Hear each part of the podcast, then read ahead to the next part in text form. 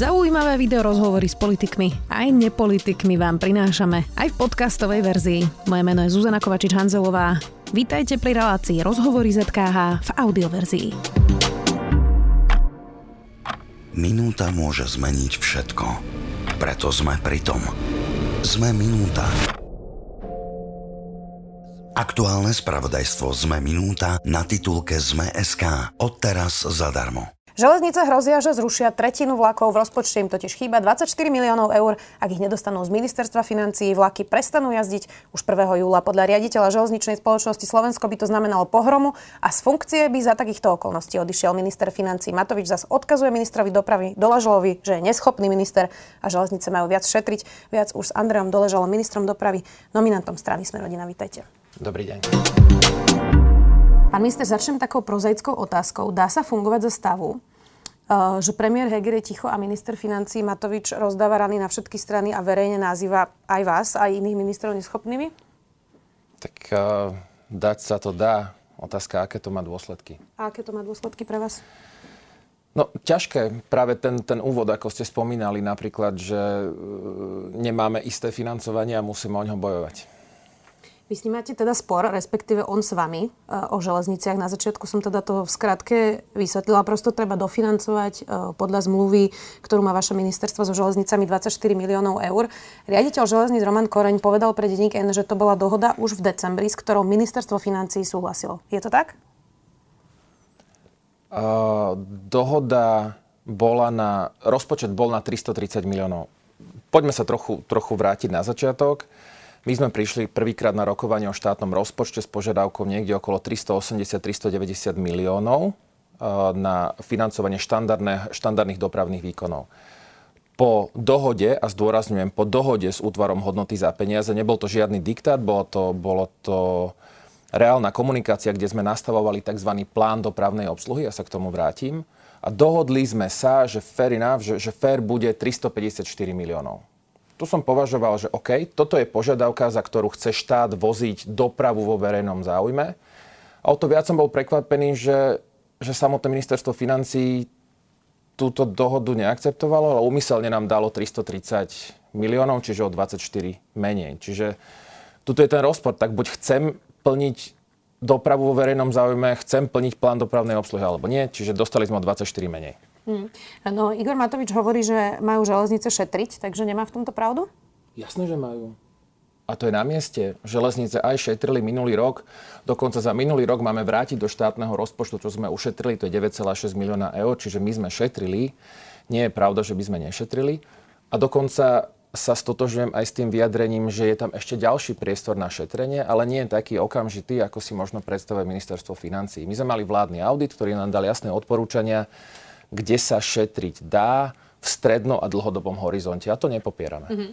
Uh, zacitujem Igora Matoviča. Nemôže to byť o tom, že teraz si tu bude neschopný minister cez svoje nejaké podriadené organizácie vytvárať tlak na ministerstvo financí. To je jeho maslo. Môžeme to všetko zvalovať na ministerstvo financí, ale zatiaľ z mojej skúsenosti vám môžem povedať, že čím menej schopný minister, tým viac sa vyhovára na ministerstvo financí. To skonštatoval Igor Matovič o vás. Uh, dodal aj to, že ste ho s tým nikdy neoslovili. Tak uh, aká je vaša verzia tých udalostí? Občas sa totiž stáva, že tie verzie ministrov sa rozchádzajú. Ja nemám, nemám slov, ani, ani to sa asi komentuje samo, tie vyjadrenia. E, ja si stojím za tým, že sa opakuje každoročná situácia. Aj dávno pred nami, aj pred touto vládou, železnice Slovenskej republiky nikdy neboli dofinancované. Nikdy nebola na, pri tvorbe štátneho rozpočtu, nebola nikdy naplnená ich potreba na na, na, na dofinancovanie dopravných výkonov v verejnom záujme. Vždy sa to potom látalo počas roka a tvrdili sme, že železnice sú čierna diera, lebo zas nedodržali rozpočet. Ktorý bol nereálny už dopredu. Ktorý bol už dopredu nereálny. A toto sa opakuje rok čo rok. A ja som len veril, že ak začneme, prepašte, použijem expresívny výraz, že ak začneme poslúchať, to znamená, pripúšťam, že ten grafikon sa dá optimalizovať. Sú rôzni experti na ministerstve financí, rôzni experti, to teraz myslím doslova, a našli sme ten, ten reálny prienik, našli sme diskusiu, hovoríme si, že áno, toto dáva zmysel, poďme voziť za 354. Takže pán minister o tom určite vedel, bavili sme sa o tom pri tvorbe štátneho rozpočtu. Konec koncov vie aj o ďalšom verím, že gentlemanskom prístupe, prísľube, ktorý nám dal a síce naprojektoval nám 100% tržby, ako keby sme boli v zdravom roku, nie post-covidovom alebo nie covidovom a prísľubil, že OK, že asi je to nereálne, ale ak tie tržby nedosiahnete, ja vám ich dofinancujem. To je ďalších 18 miliónov eur, ktoré by sme potrebovali, ale to verím, že to slovo ešte platí. No a plus je tam rádovo ďalších 17 miliónov eur, čo sú objektívne náklady pri raste cien energií a nafty. Čiže tie objektívne požiadavky na dofinancovanie železníc Slovenskej republiky sú niekde okolo 60 miliónov eur. Nakoľko je racionálna tá debata? Lebo z tohto, čo minister financí hovorí, jednak hovorí, že ste ho s tým neoslovili, že sa vôbec riaditeľ s ním nestretol. Uh, ten zase tvrdí, že sa chcel stretnúť, ale Igor Matovič na tie rokovania neprišiel.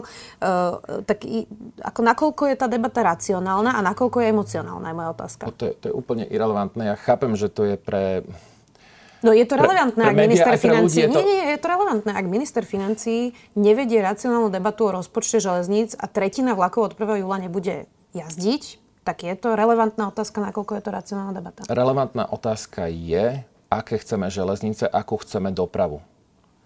Ak tvrdíme, že chceme dopravu vo verejnom záujme, že chceme naplňať potreby občanov, že chceme znižovať uhlíkovú stopu a že to je jediná udržateľná doprava a tak ďalej. A na druhej strane si tie povinnosti neplníme. Tuto je tá podstata problému. Nie v konflikte doležal Matovič, ja som pragmatický človek, nie som človek konfliktu a nemám problém zajtra prísť, zajtra sa s ním rozprávať. Konec koncov dnes, myslím, bude koaličná rada. Ja som sám navrhol aj riešenie v tom zmysle, že ak nebude možné dofinancovať e, železničnú spoločnosť zo štátneho rozpočtu, to som si tiež prečítal, že minister financí nie je na to, aby dofinancoval železničnú spoločnosť, alebo že nie je kompetentný na to, aby riešil tieto témy tak prichádzame aj s riešením, kde sme našli nejaké, nejaké úspory v rámci, nie úspory, kde, kde to pôjde na úkor iných, tém, tém iných z ministerstva kapitol. dopravy, ktoré budú možno trochu niekoho iného bolieť, ktoré ale napríklad? železnice sú...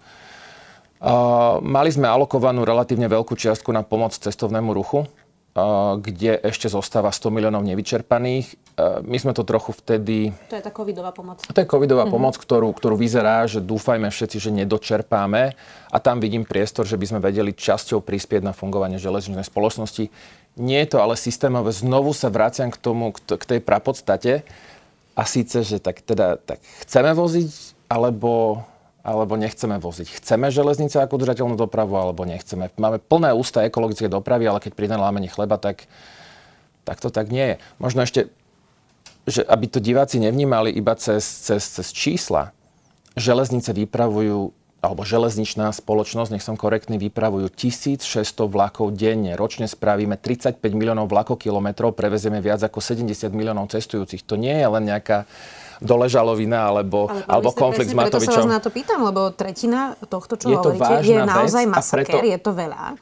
A riaditeľ železníc Roman Koreň v útorok 31. maja uviadol, že momentálne neexistuje iná alternatíva, ako zrušiť tie tretiny, ak tie peniaze nedostanú. Um, a že teda tá dohoda, aby to stihli implementovať, musí byť do 12. júna. Tak my sa teraz rozprávame 7. Uh, čiže neverím tomu, že by tie železnic, neverím tomu, že by tie peniaze nedostali či už zo štátneho rozpočtu, ale keďže som manažer, alebo mám nejaké skúsenosti, tak vždy tam je to, prepašte za anglicky výraz, to worst case scenario, alebo ten najhorší scenár je, že samozrejme, že som pracoval na tom, že, že nejakým spôsobom tú železničnú spoločnosť dofinancujeme, mm-hmm. lebo toto nemôže nastať. Toto Dobre. naozaj nemôže Čiže ľudia nastať. Nemusia báť, že 1. júla by teda naozaj tá tretina vlakov skončila. Ja verím, že to tak nebude. Uh, vnímam to tak, že asi každý, kto nesúhlasí a nepritakáva, opäť citujem, uh, tak je obvinený zo zlodejstva a rozkradania. Pre mňa sú takéto obvinenia bezpredmetné a viac si ich nebudem všímať, povedal riaditeľ Koreň. Pán minister, kto bude chcieť vôbec ešte robiť pre štát za takýchto okolností? No ja určite nie. A, a toto bola moja prvá a posledná. Aj keď nikdy nehovor nikdy, ale toto už viem po pár týždňoch vo funkcii jednoznačne povedať, že, že vážim si všetkých ľudí, ktorí, ktorí pracujú v štátnej správe, sú tam aj veľmi šikovní ľudia a, a chápem aj, aj slova, slova Romana Koreňa, lebo Roman Koreň je jeden profesionálny manažer, ktorý rozumie železničnej spoločnosti, hral férovú hru so mnou aj s ministerstvom financí, stretávali sme sa na viacerých úrovniach, aj na úrovni štátnych tajomníkov, možno nie vždy to bolo s pánom ministrom, Mali sme aj stretnutia, kde pán minister neprišiel, ale to je prirodzené. Má more iných povinností a, a, a možno aj iných priorít. Ale Roman Koreň je jeden férový chlap a a stojím si za jeho vyjadreniami. A určite sa ho dotklo, tak ako sa to dotklo mňa, tie vyjadrenia o tzv. kradnutí alebo tunelovaní. Potom to pán minister korigoval, že údajne alebo možno, ale ono sa to človeka dotkne. No, Igor Matovič zároveň povedal o, riaditeľovi Koreňovi, raz som ho videl, nikdy sa k tomu nehlásil s tým, že by sa chcel stretnúť. Chcem sa spýtať ministra, či je to naozaj kompetentný človek. Tak je to teda kompetentný človek? Som to raz povedal, je to, je to, je to určite kompetentný človek, za ktorým si, za ktorým si stojím. Ale e, nevstupujem do dramaturgie, ale ten problém naozaj nie je o Matovičovi. Ten problém nie je o Doležalovi, ten problém nie je o našom konflikte, ten problém je o tom, o dofinancovaní železníc. Tak e, nehovoríte do dramaturgie, ale ja to tu pripravené mám, pán minister, nemusíte sa báť. Keď sme pri tých železniciach, tak riaditeľ Koreň povedal aj to, my môžeme vymýšľať rôzne návrhy, avšak narážame na kvalitu infraštruktúry. Od roku 2018 sa do infraštruktúry takmer nič neinvestovalo, ak nepočítame koridory na hlavných trasách, kam smerujú eurofondy. Dlhodobo hovoríme, že keď bola naša infraštruktúra v poriadku, potrebovali by sme o 30% vozdiel menej a vedeli by sme využiť našich zamestnancov efektívnejšie. Za stav infraštruktúry však naša firma nezodpovedá. Peniaze na jej opravu musia vyčleniť zo štátneho rozpočtu politici. To, že neinvestujeme do vlakov je fakt. Je to fakt už roky. Prečo? Nie je to pravda. Do tej infraštruktúry. Pardon, tak do vlakov, do, tak, lebo, pardon. lebo 60, viac ako 60 vlakov uh, je, je buď renovovaných alebo nových. Jasne. Áno, Slovo, problém skrátka, máme... infraštruktúra, jasná. Opra- veľa, opravujem ľudí, sa. Veľa ľudí to nevníma a to si nevyčítam, že železnice sú železnice, ale my vieme, že je to dopravca a infraštruktúra. Áno, Áno infra, infraštruktúra je v katastrofálnom stave. A jedna z tých, jeden z tých koncepčných krokov, ktoré som privie, priniesol, viete, že pri cestách som, som spolu so svojím tímom predstavil harmonogram investičných projektov na 10 rokov. To isté sme spravili pri železniciach. Na Slovensku plánujeme preinvestovať na najbližších 10 rokov 5 miliard eur do železničnej infraštruktúry. Niekomu sa to zdá veľa, ale v porovnaní napríklad s inými krajinami je to, je to naozaj že veľmi málo. Rakúsko ohlásilo na najbližších 6 rokov investície vo výške 17 miliard eur do železničnej infraštruktúry. Asi vedia, prečo to robia. Česi budujú vysokorýchlostný koridor na 250, počožmo 300 km za hodinu Bratislava, Brno. To nie to je, to je, naozaj je to téma, ktorou sa všetky vyspelé krajiny, alebo teda je to mód dopravy, aby som bol korektný, ktorou sa všetky vyspelé krajiny tým smerom pohýbajú alebo pohýňajú. My vajatáme, my prešlapujeme, my, my robíme len to, čo musíme. My dokonca máme problém dofinancovať údržbu tratí, ktoré sme veľmi ťažko zrekonštruovali z eurofondov, myslím trať Bratislava-Žilina. A už tam začíname šetriť na údržbe aj keď je nám to v zmysle udržateľnosti projektu, je tam nejaký manuál, ako máme udržiavať tú tráť. Toto nie je dlhodobo udržateľné. Ako, možno by sme si mali naozaj povedať, že či, či, či chceme tie železnice, alebo nechceme. Lebo jednou z odpovedí ministerstva financí bolo, že, že tie zdroje nie sú. Že, že nemáme zdroje ani, ani na, na, na... Tak si povedzme, že či, či dáme zdroje do zdravotníctva, do školstva alebo do dopravy, do dopravnej infraštruktúry. Tak ako som si ja zobral domácu úlohu a spravil som priority v oblasti uh, železničnej infraštruktúry, možno by si štát mal povedať, že čo je jeho priorita najbližších 50 rokov a možno povedať transparentne ľuďom, že sorry, doprava to nie je. Ideme teraz budovať kvalitné školstvo alebo kvalitné zdravotníctvo, alebo vice versa, povieme si, poďme robiť kvalitnú infraštruktúru, lebo o 10 rokov sa nám to vráti. Preto nás tak cvičia chlapci z UHP a naozaj máme akože korektný vzťah. A, pardon, nechcel som byť, e, ale väčšinou sú to tam chlapci. Sú to ženy, jasné. Železničari sú chlapci. Dobre. A, a hovorím, že preto nás tak cvičia s tým, že, že, že ten BCR koeficient 1,15 alebo 1,16, lebo to hovorí o tom, koľko z toho investovaného eura dostanete v čase späť. Preto sa to volá investícia. Takže my nie, že vyhadzujeme peniaze na železnice, my ich tam investujeme, lebo to prinesie hodnoty napríklad ako pracovnú mobilitu. To znamená, ak budem bývať v Žiline a za hodinu 20, hodinu 30 alebo za hodinu budem v Bratislave, tak budem zarábať v Bratislave, ale spendovať alebo teda míňať svoje, míňať, um, žiť budem v Žiline a to isté platí pre Košice a tak ďalej. Čiže toto je podpora ekonomiky inou formou. Čiže len to som tým chcel povedať, že možno by si štát mal povedať, že do čoho chce investovať a čo je pre neho priorita, ale povedať to potom aj ľuďom, že sorry, dopravná infraštruktúra prioritou nie je. Potom sa vyhneme tým debatám, či máme dať 10% učiteľom, alebo či máme dať dole žalovi na železnice. Hm, tak ono by to nemalo byť asi buď alebo, ale e, ono doteraz bola vždy priorita diálnice. A keby už aspoň bola dostávaná tá diálnica do hm. Košic, uh, tak to možno občan pochopí, ale vlastne teraz máme situáciu, že nemáme ani diálnicu do Košic a máme ešte aj starú infraštruktúru na železnice. Tak toto asi nie je dobrý stav, nie? No určite to nie je dobrý stav a poďme sa pozrieť, ako sme sa do neho dostali. Takže 30 rokov sme na to nejakým spôsobom... Na železnicu, železnica vôbec nebola téma. Železnica začala byť téma, keď sme sa začali baviť o nejakej udržateľnosti a mobilite a ekológii a, a nízkoemisnosti, ale ale, ale tie diálnice mali byť dávno hotové. Oveľa ľahšie by sa nám dýchalo, keby sme tú spojnicu Bratislava-Košice, Košice-Bratislava mali, mali vyriešenú a možno o to ľahšie sa dýcha tým Rakúšanom, ktorí tú základnú cestnú sieť majú hotovú a môžu si dovoliť uh, tieto ťažké miliardy investovať do, do železníc. Už keď sme pri tej diálnici, nový problém s už bez tak problémovým tunelom Višňové. Subdodávateľe na stavbe nedostali zaplatené, aj keď štát za ňu platí riadne a včas.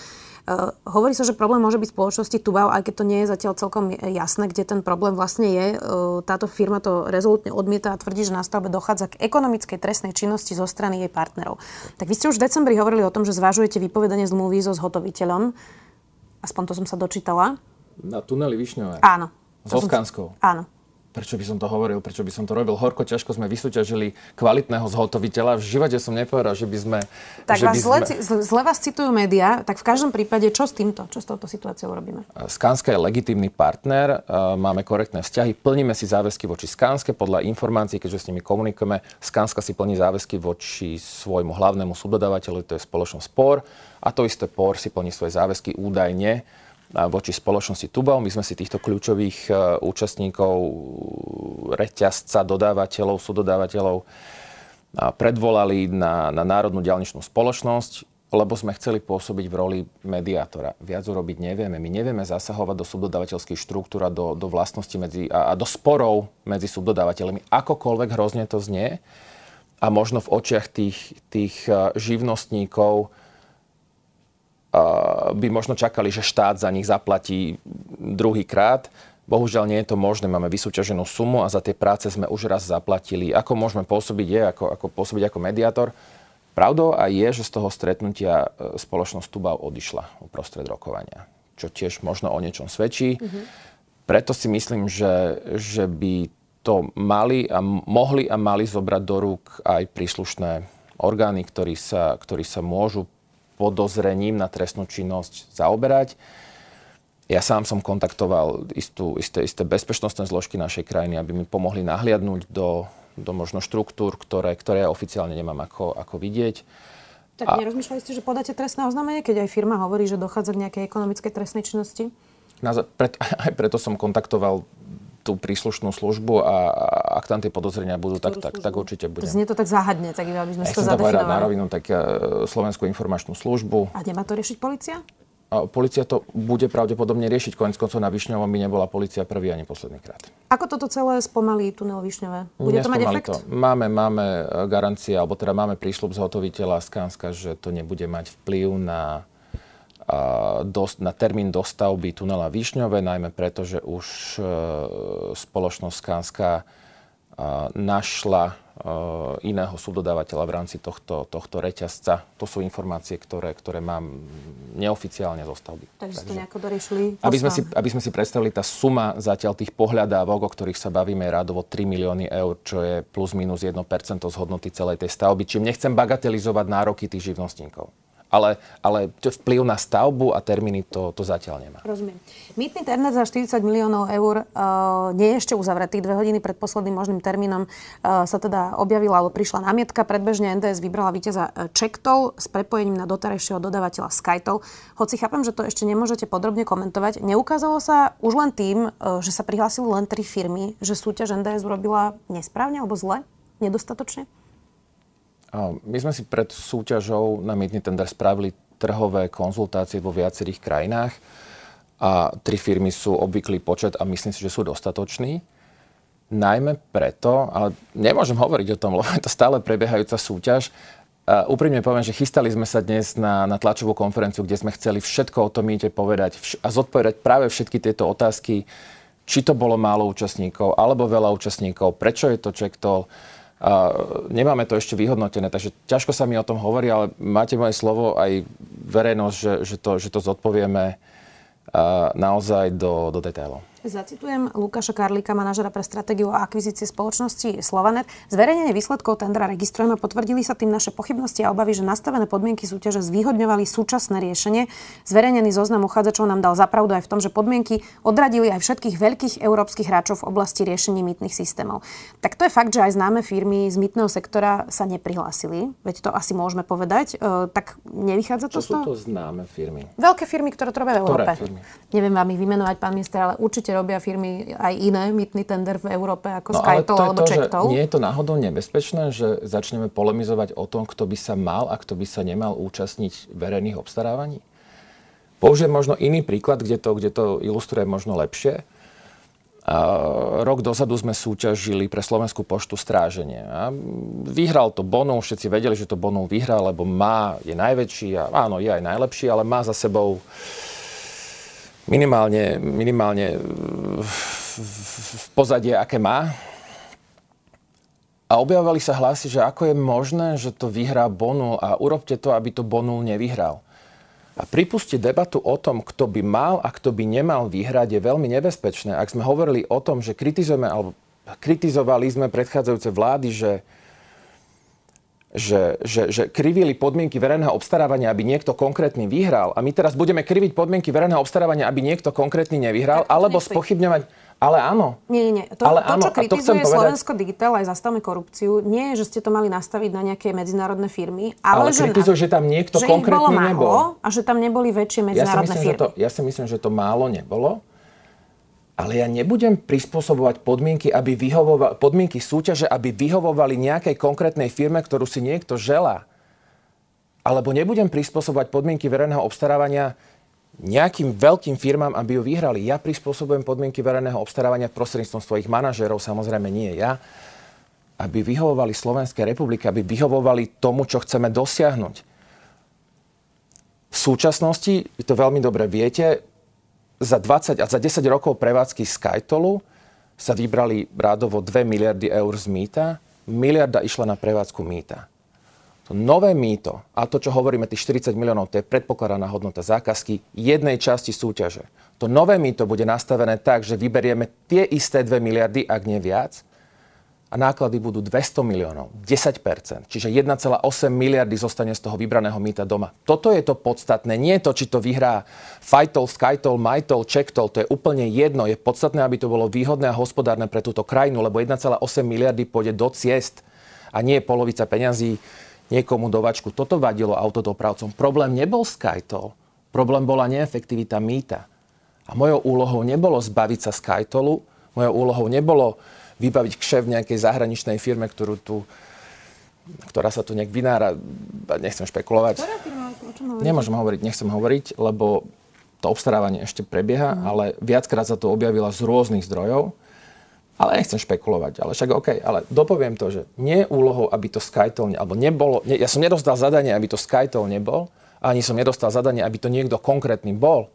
Dostal som zadanie, Andrej, správ férový mýtny tender, aby bol efektívny pre štát a férový pre dopravcov. Jasne, no tak pozrite sa, je A otázka, takto- že či Slovensko Digital vníma, že to možno nebolo férovo nastavené a preto to ten Checktoll, kde má Skytol. svrbí ma jazyk, akože kiež by som sa mohol vyjadriť Slovensko Digitál a z rôznych dôvodov nemôžem, ale keď bude ten čas, tak sa k tomu vyjadrím. Dobre, tak si vás pozveme potom, keď sa to ukončí. Máte teraz naozaj nevýhodu, že to nemôžete komentovať.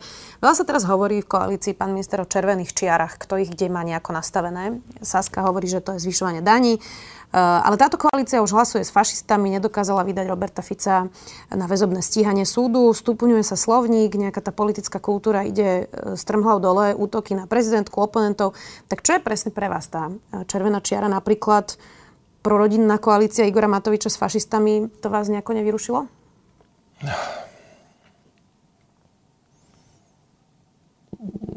Nie som politikom, snažím sa naozaj profilovať v roli, v roli manažera. Isté mám ja svoje vnútorné hranice, aj ja mám svoje červené čiary.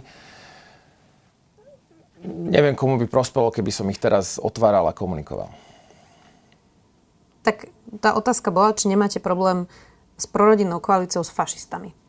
neviem, čo je to prorodinná koalícia s On fašistami. to tak nazýva prorodinná koalícia. Ale kto on, akože ja, ja neriešim Igora Matoviča, alebo bol to on vôbec, alebo bol to premiér.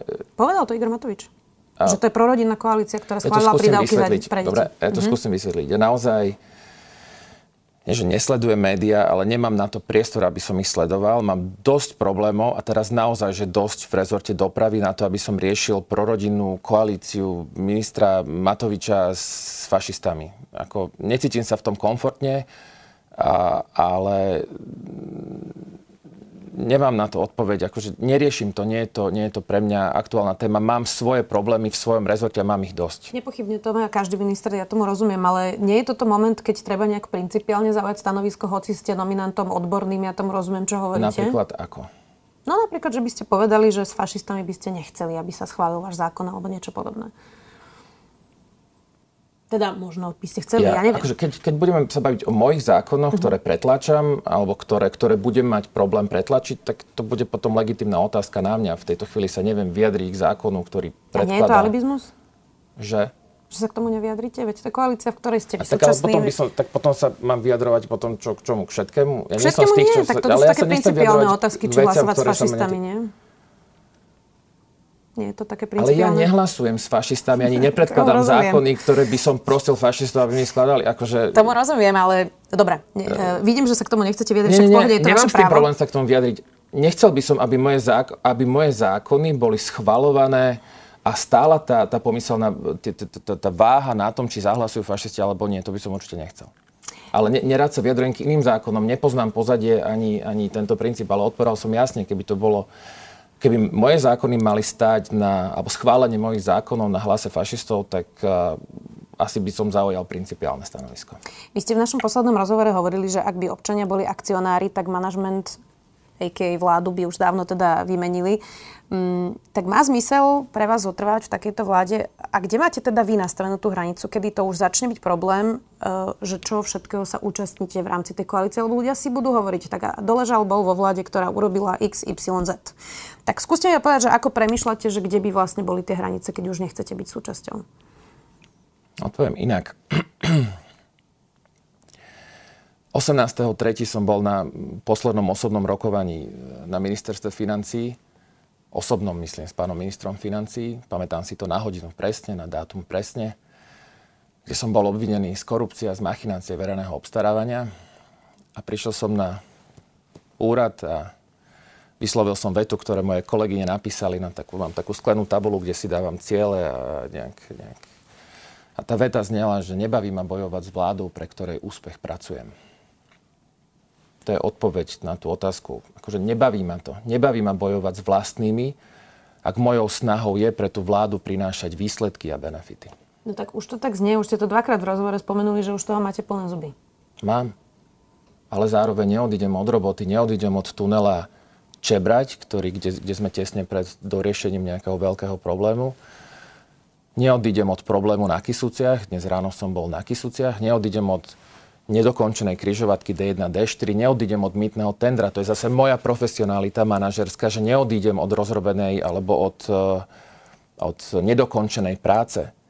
Dal som si ciele, ktoré chcem splniť a áno, nebaví ma to, áno, bojujem, áno, som unavený, áno, mám toho plné zuby, áno, chcel by som, aby ma nechali pracovať a nemusel som riešiť politické škriepky, mal som dosť financií, ale to je život, s ktorým sa ja musím vysporiadať. Som profesionál a neodídem od, neodídem od, od eh, nedokončenej roboty. Takže tie 4 roky to vydržíte. No ja to nevzdám. A potom už nikdy, ak som to správne pochopila. Neviem si predstaviť, za akých okolností by som ešte do tohto eh, vstúpil. Tak, budeme to sledovať. Ďakujem veľmi pekne, že ste si našli čas. Andrej Doležal, minister dopravy, nominant strany Sme rodina. Ďakujem. Ďakujem. Počúvali ste podcastovú verziu relácie Rozhovory ZKH. Už tradične nás nájdete na streamovacích službách, vo vašich domácich asistentoch, na Sme.sk, v sekcii Sme video a samozrejme aj na našom YouTube kanáli Denníka Sme. Ďakujeme. Minúta môže zmeniť všetko. Preto sme pri tom. Sme minúta. Aktuálne spravodajstvo Sme minúta na titulke Sme.sk. Odteraz zadarmo.